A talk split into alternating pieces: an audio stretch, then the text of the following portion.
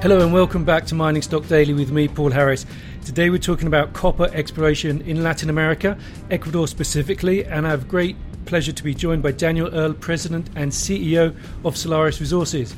Good morning, Daniel. Good morning. Pleasure to be here. Pleasure to have you again. Um, this year is just moving ahead like crazy. It's rushing through, and uh, I realised it's been quite a while since uh, we've had an update from Solaris. Um, so we, are going to put that to rights this morning. Um, your most recent drilling results, continuing great results at uh, your Warintza project in southeast Ecuador. Most recently, 105 metres at 0.6% copper equivalent from surface. Um, tell us, Daniel, how's the uh, how's the drilling program going? You know, we're, we're very pleased with it. it it's kind of in many ways, um, uh, you know, we've had some surprising developments um, that have, uh, have kind of added to the task that we have drilling off this kind of voluminous system. You know, we set out, if you recall uh, from the last time we spoke, after the resource, which basically took in drilling to the end of 2021, with the obvious uh, kind of task in front of us of, of continuing to drill out the extensions you know, what we call the northeast extension of the high grade starter pit from Central. And then drilling out the adjacent east deposit, which had been discovered late in the resource drilling program for Central, uh, you know, only a, f- a few months before the cutoff of the drilling database. And so the resource that was published in 2022, essentially it was the Central deposit with the margin of the east deposit. And, and so that was the, uh, the program that we, we set about on in uh, in 2022 and continuing on into 2023. And when you look at it today, we've essentially doubled the drilling database. We've accomplished the goals that we set out uh, from the beginning of that program of drilling off the northeast extension of the central deposit. We've more than doubled the size of that high grade starter pit in terms of the dimensions and so on. Um, and then drilling out the east deposit proper. Uh, but really, we've had some important developments. These are the surprises that I was alluding to that have come come up through that uh, that kind of uh, resource or follow-on resource drilling program. And the first is the discovery of, of a second deposit, potentially a much higher grade deposit. Um, within what was we originally thought of as the Warintza East footprint, but turns out to include uh, a separate, a distinct uh, porphyry deposit to the south of the southeast, which we're now calling Warintza Southeast. And so we've had some uh, very high grade drill results there. The discovery hole was 300 meters of 0.65 uh, from surface. And then we've added some holes either side of that, and we've got a series of kind of step out holes coming to expand on that southeast deposit. Um, so that's one of the developments. Then the second development is a discovery at Patrimonio.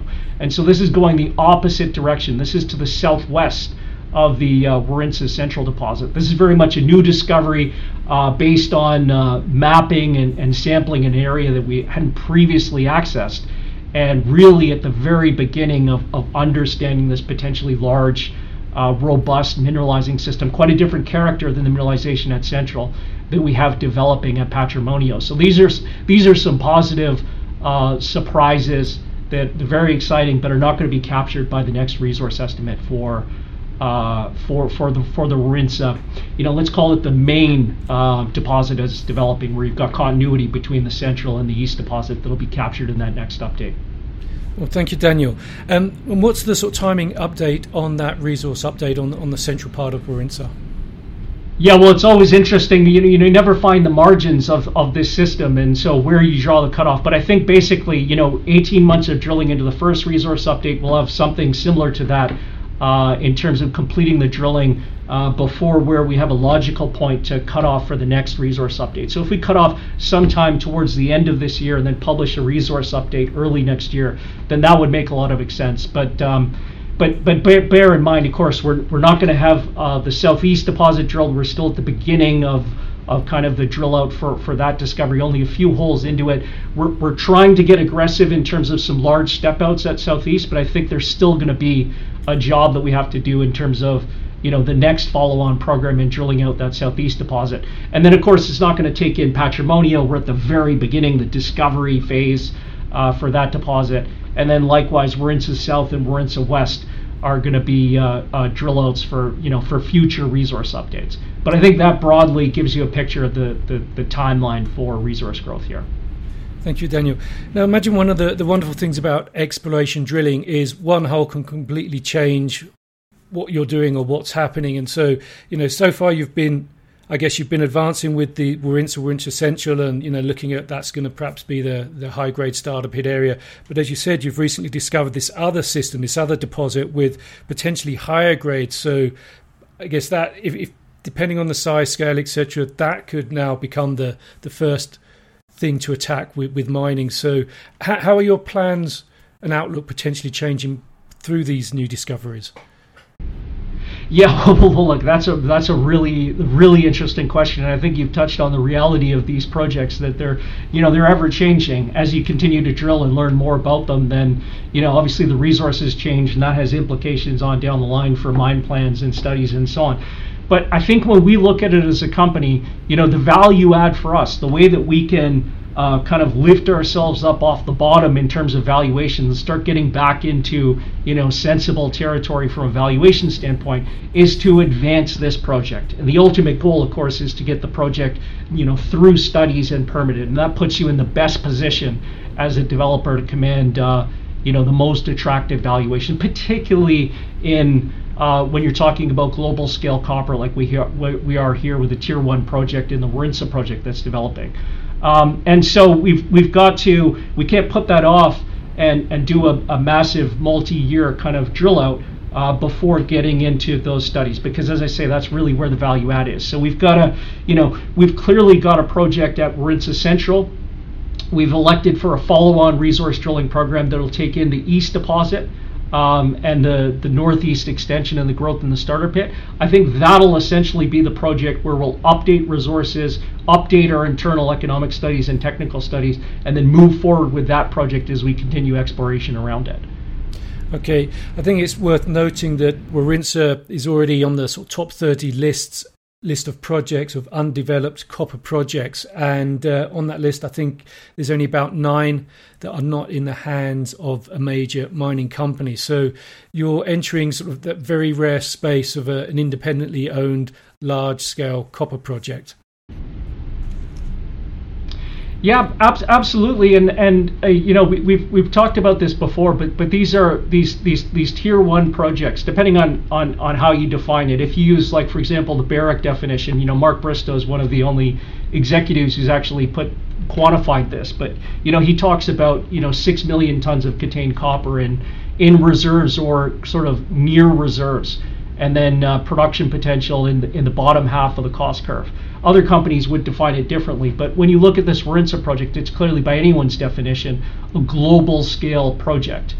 And um, you know, we're even on our first resource update, which we're going to you know greatly expand upon in the next update, where we're through those sorts of, of levels. And certainly, the costs are, I think, among the most attractive aspects of you know of, of, of this project in particular and development in Ecuador in in general. Um, and so these are rare beasts to begin with. But I think what's going to be the defining feature of uh, you know project development in, in this cycle that we have um, in, in copper is actually going to relate to capital intensity. To me, with the capital inflation that we've seen in the sector, and, and maybe a bit of history is useful here, but if you look at, you know, kind of the early days of, of, of, major copper development in, in, in northern Chile and, and then in through Peru, you know, through the 90s and the 2000s, you had capital intensities that were, you know, in and around $7,000 per ton of copper production. And then those numbers greatly increased through the 2000s and then the 2010 cycle, you know, you're all the way up around uh, kind of rule of thumb of $18,000 per ton of copper equivalent uh, production. But if you look at the most recent developments, so for example, Anglo American's Quellaveco project or Teck Resources QB2 project, those are at $25,000 a ton and $31,000 a ton. So you see the way that the capital intensity, you know, just continues to rise. And if you listen to Teck, they're actually saying for them to redo their QB2 project, the capital cost would be significantly higher from the 8.1 billion that they actually spent potentially north of 10 billion dollars. So I think this is where the industry certainly is going to focus on capital costs and I think investors would be wise uh, to begin to focus on this as well. We have the benefit in southeastern Ecuador of having a comparable Mirador, which is only 40 kilometers down the highway from us, almost a perfect comparable for a central deposit. Same sort of setting, you know, just off the highway, uh, the power grid, ample access to water, low elevation, uh, the other benefits that attend to any project in Ecuador, the dollarized system, low cost labor, low taxes, etc. Of that development, and this is a current development, they're in the process of expanding this out to uh, 46 million tons per annum of throughput, which is global scale production, you know, 250,000 tons a year of copper equivalent production. Their capital costs, including the expansion, have come in at a capital intensity of $11,000 a ton. So this is like half to a third of the capital costs of comparable projects at high elevation, remote settings uh, in the Andes, like Quellaveco and QB2. And, and those projects aren't even as extreme as some of them um, that you were alluding to in the industry uh, uh, pipeline. So this is really, I think, what people need to be focused on when they're looking at that inventory of projects in industry and trying to decipher between which projects are going to get developed first and then which projects are going to be waiting around for you know the much higher copper prices that I think there's a consensus around um, you know being expected for the future. At the end of the day, it's all about making money, isn't it? Um, Okay. Yeah, well, absolutely. But but in particular, I, I think it's about making uh, the hurdles that are required, the internal rates of return hurdles that are required to get one of these projects san- sanctioned, whether it's a, a, a Chinese state-owned enterprise or one of the Western majors. You know, they tend to be looking for you know 15% internal rates of return. And the capital intensities that I gave you, when you're up at $25,000 a ton, where Quellaveco is, you know that requires a 475 copper price to get to a 15% IRR. Um, QB2 at $31,000 a ton, you know they require a copper price well north of five dollars to get to that internal hurdle rate. So so these are the numbers that people are going to be looking at and thinking, you know, if you've got a project which is going to be high capex that's remote, um, that you need those five and six dollar copper prices to justify it moving forward. And um, the fortunate part about where we're located in Ecuador, the strength of the Warintza project with the infrastructure around it, the high grade starter pit, and so on, is that you're just you're, you're at a vastly different point um, on on the spectrum of kind of capital intensities where even a three dollar copper will suffice. Okay, thank you, Daniel. Um, a, a, lot of good uh, things to sort of take apart there. Um, well, we're on the subject of money. Um, you raised the company raised what thirty odd million through the exercise of warrants back in March. Um, that's obviously a good few months ago now. So, how's the sort of cash balance of the company um, at the moment? So we, look, we've got about 15 million dollars US of, of cash in the company, and that takes us through, you know, into next year quite comfortably. And what we've said is that we're going to be looking by the end of the year to bring in additional capital. With the valuation of the company where it is, what we're specifically focused on is non-dilutive or minimally dilutive uh, sources of capital. And so there's a number of initiatives there uh, that we're looking at. We've got some firm options. We've got other options that we're looking at, you know, kind of developing and firming up. And um, it's an ongoing proce- uh, process, but you'll you'll see some news from us certainly, I think, in the coming weeks on that front. Uh, there's there's really no issue in terms of capital funding for the for this company, and uh, and you know we look forward to getting that news out and laying, you know, any any uh, any kind of interest around this point. I've got to go fishing around that, Daniel. So, are you looking at perhaps getting um, investment at a premium from a, a bigger mining house? So those, those would be among the kind of the strategic, um, you know, uh, um, um, options that we'd be advancing discussions around. And then, of course, there are Western parties. It becomes a bit more complicated when you're looking at some of the Asian parties. Um, and so different types of transactions and so on that become relevant. And that's all part of the mix. There's pros and cons to all of these.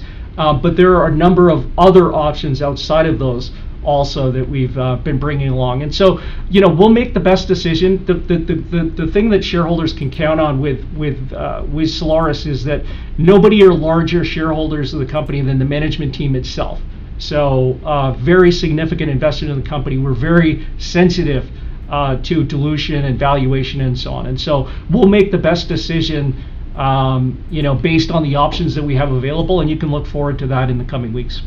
Okay, uh, thank you. Um, what's your viewpoint on on streams and royalties and things like that?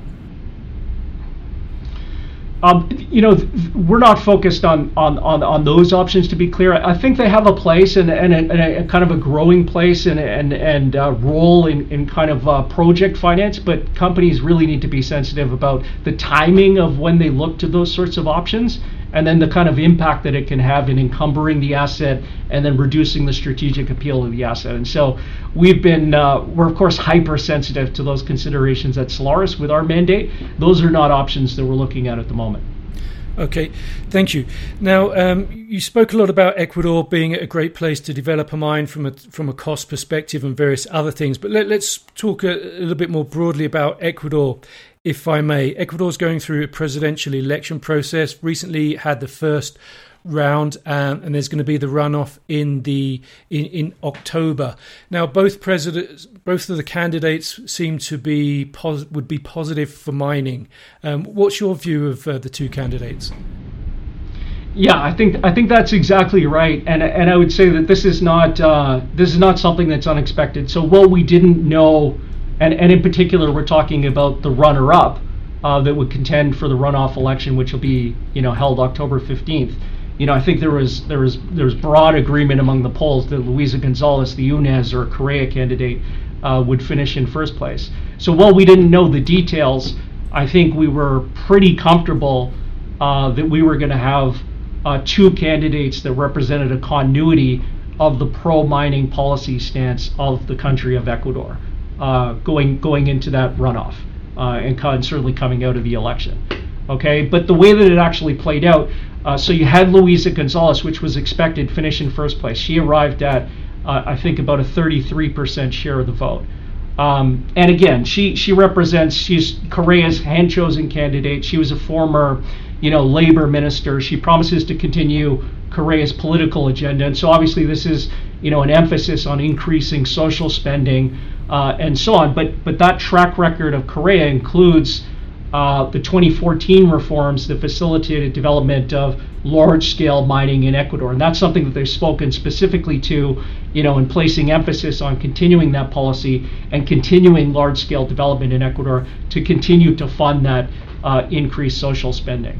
Okay, and so that was the part of the, I think, this outcome that was that was pretty certain, and I think anyone in the mining sector would be comfortable uh, with Luisa Gonzalez emerging from the October runoff election as the new president of Ecuador. Uh, the part that was unexpected was the rise of Daniel Noboa.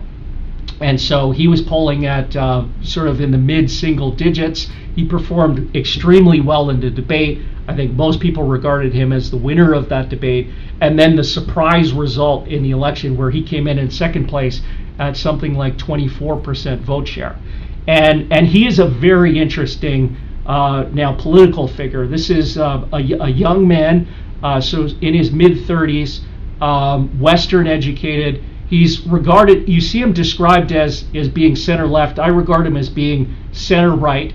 He's certainly aligned with the business sector. He's a former member, obviously, of the National Assembly, but then also the Economic Development Commission. Uh, this is the son of Alvaro Noboa, who's uh, you know, famed. This is the wealthiest man in Ecuador, Bonita, um, Bonita banana uh, kind of magnate from the wealthiest family in Ecuador. They have interests in all sorts of uh, you know sectors through the other um, uh, uh, children.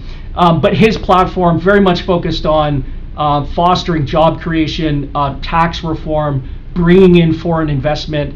Um, as it relates to the resource sector, he's talked about you know, the importance of growing revenues, increasing oil production, uh, you know, free trade agreements to enhance that foreign direct investment, which is going to be key to growing those revenues. Um, the topic of mining has come up. It wasn't a focal point of his his platform, uh, but in relation to the referendum vote on the Yasuni, essentially suspending um, a significant amount of oil production, something like 50,000 barrels a day out of the Yasuni National Park, very controversial, of course. Um, but but but costing something like, if you believe the press, a billion dollars a year of revenue to the government. And Noboa has come out and stated the obvious that that lost revenue from the oil sector is going to have to be made up by increased growth and accelerated growth uh, in the mining sector. And of course, that's a uh, uh, while it's stating the obvious, it's it's a welcome message, nevertheless, I think, for investors. So we feel very good about both of these candidates. There was a concern I suppose, going in around whoever finished in the runner up spot about whether they would have the same governance issue that the outgoing president Guillermo Lasso had, where he was sort of famous for a combative approach and an inability to build consensus around passing legislation.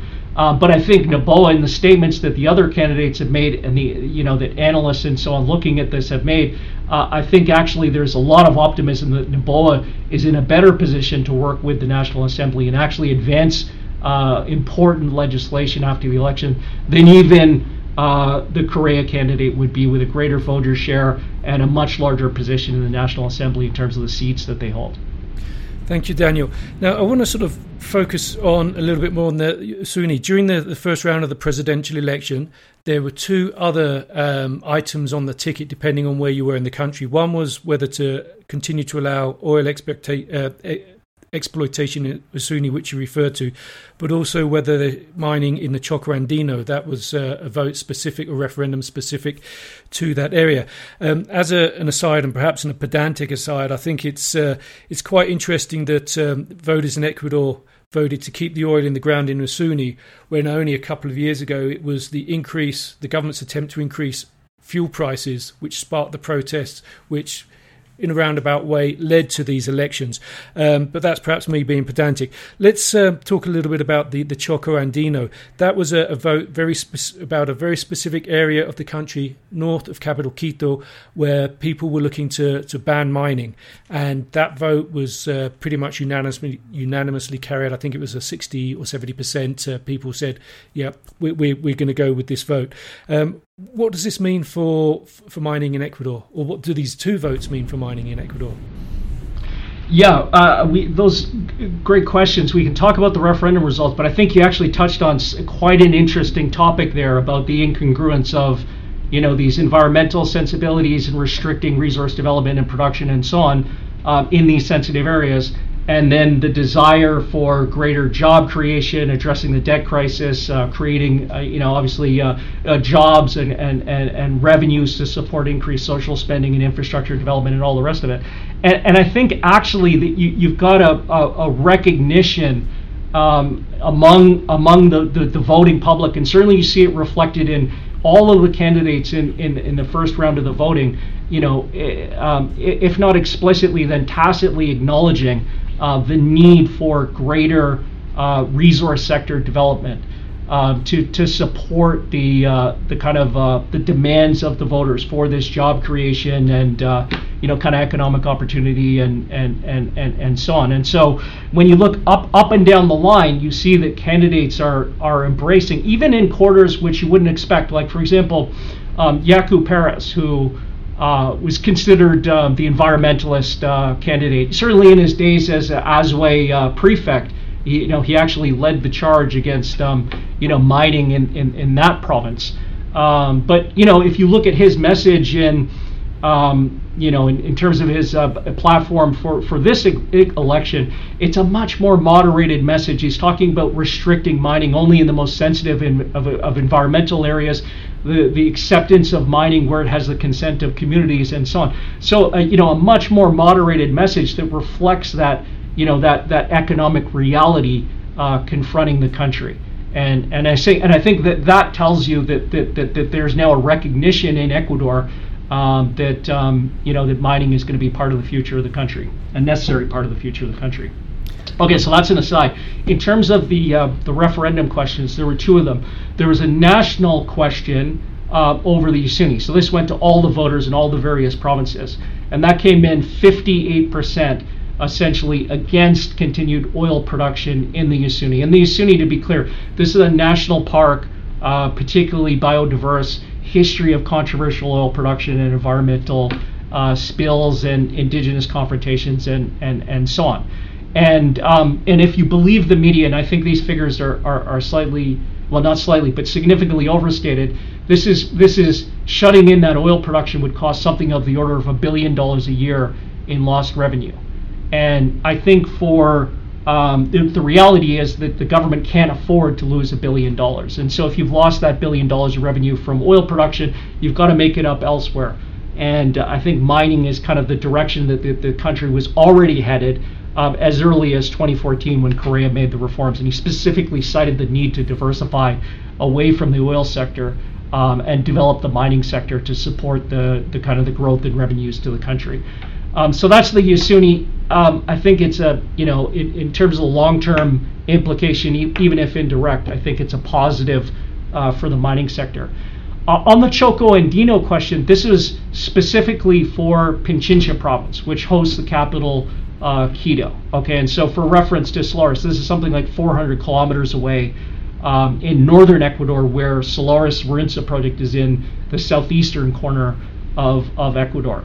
And the Choco Andino, this is a, again a, a, a, sensitive environmental site, great biodiversity. It's actually a UNESCO um, protected site. And what you have there is, is, is, a great deal of illegal mining and the environmental destruction that uh, that relates to that. And so the ban on mining activity in Choco Andino, it was widely expected that that would pass. And um, and I would again, I would look at this even if it's an unhelpful, you know, headline at a superficial level. I, I would say that a clampdown on illegal mining um, is is actually uh, you know a positive in terms of the sustainability of the formal mining sector, um, because of course we always in the formal mining sector you're always at risk of being tarred with the same brush as the informal sector and all the uh, environmental destruction and social ills and so on that go along with that, security issues and and and, and so on. And so the more that we have um, uh, a, a, clamp down on, on illegal mining, I think it's to the benefit of the formal mining sector, the responsible mining sector of the country. Thank you, Daniel. Uh, thank you for the great detail on both of those. Regarding a follow up question on the Choco Andino, does, would that ban impact all of the Pichincha area? Because there are some formal mining projects, presumably going to do things to, you know, good yeah. international environmental standards. Yeah, I believe. I, I, believe there are some claims, but there were no serious projects. There was sort of in the, um, you know, claims that were speculative sort of claims that were were, were, were, were put in place, but but no serious projects are Im- impacted by this. I don't think any serious proponent would take on a project within a UNESCO site in, in any country, let alone Ecuador. Okay, this, so this is specifically about the UNESCO site. Okay. Right. Um, one more sort of point to touch upon regarding sort of government of Ecuador and regulation, etc. Before uh, before we, we draw our conversation to a close. Um, recent weeks, we've seen the government issue investment agreements with uh, specific companies, but we've also seen the courts stand up and say, uh, well, actually, you need to do prior consultations. Um, this perhaps at first glance looks like. Uh, um, you know one step forward, two step back, or you know a little bit of confusion at least. What, what's your view on uh, what, what's happening? Yeah, so so we've seen a number of developments in, in Ecuador. So, for for example, a, with relevance to Solaris's Warintza project, we've seen the Mirador project, which again is is a great comparable for our project because it's essentially, you know, it's a very similar resource endowment, 40 kilometers down the highway, similar sort of setting, uh, similar type of development as as, as we envision, uh, um, envision in terms of scale and so on. Um, and and that and that project received an amended permit for their expansion, and to see that mine go from uh, roughly um, 20 million tons per annum out to 46 million tons per annum, and the permit allows for up to 51 million tons per annum. So that'd be a truly global scale mine uh, in terms of uh, production output, and then very very low costs to go along with that. And then you saw uh, with SolGold uh, their their renewal renewal of, of their concessions. This is sort of uh, you know business as normal um, in in uh, in Ecuador, an exploitation agreement. You saw a significant commitment for investment for the Cangrejos project by Wheaton, and then an investment protection project for another gold project, which would be a 400 million dollar project in in Azuay province. You have seen some holdups in this, um, you know, uh, the, the sort of intermediate period between the outgoing Congress and then with the new Congress that's now elected actually become seated in terms of advancing legislation. And so, you know, during that interim period, you have uh, the, the outgoing president, Guillermo Lasso, advancing legislation by decree, but that's subject to constitutional court oversight. And so on some of these questions, the Constitutional Court has intervened and said, no, this is actually the business of the assembly, and this this this needs to be passed through legislation. And so that'll have to wait uh, until the new assembly is, is is actually seated. So these are really timing issues that we're talking about here. You know, as it relates to the issue of consultation, you'll recall, and we've spoken about this before, Solaris from the very beginning, its entire strategy was based on not not just having you know done consultation with the with the local communities, but actually having the consent of the local communities. And we formalized this in you know explicit community agreements, an actual strategic alliance or partnership with with our local communities for the development of the Warintza project. And that's how we've operated, you know, uh, from basically from the beginning you know, under an MOU and then superseded by an impact and benefits agreement in 2020, updated in 2022, and then with the expansion of the project and it now entering the, you know, being in the advanced exploration phase, then moving on to um, uh, the further phases of development, we'll be updating that impact and benefits agreement again. And so embedded in the project development strategy is explicit consent from the communities um, on their uh, on, on on their lands of which they are the are the sole uh, holders of, of, of, legal rights to the to those lands. And so that's been that's been a strategy from the outset, um, a forward-looking strategy that obviously mitigates against any questions over consultation in the future, which we anticipated. Well, thank you very much for that, Daniel. I think it's worth highlighting that uh, consultation and consent are two very different things and often results in problems because communities believe consultation implies or infers consent when depending on the, the scheme. That's not necessarily the case. Um, anyway really great update daniel both on, on Warintza and ecuador in general. I really really appreciate that. Solaris resources trades on the tsx under sls and on the otcqb under slssf daniel Earle president and ceo thank you very much for joining us today. Thank you so much. And that's all from me. Stay tuned to more from Mining Stock Daily. The information presented should not be considered investment advice. Mining Stock Daily and its affiliates are not responsible for any loss arising from any investment decision in connection with the material presented herein. Please do your own research or speak with a licensed financial representative before making any investment decisions.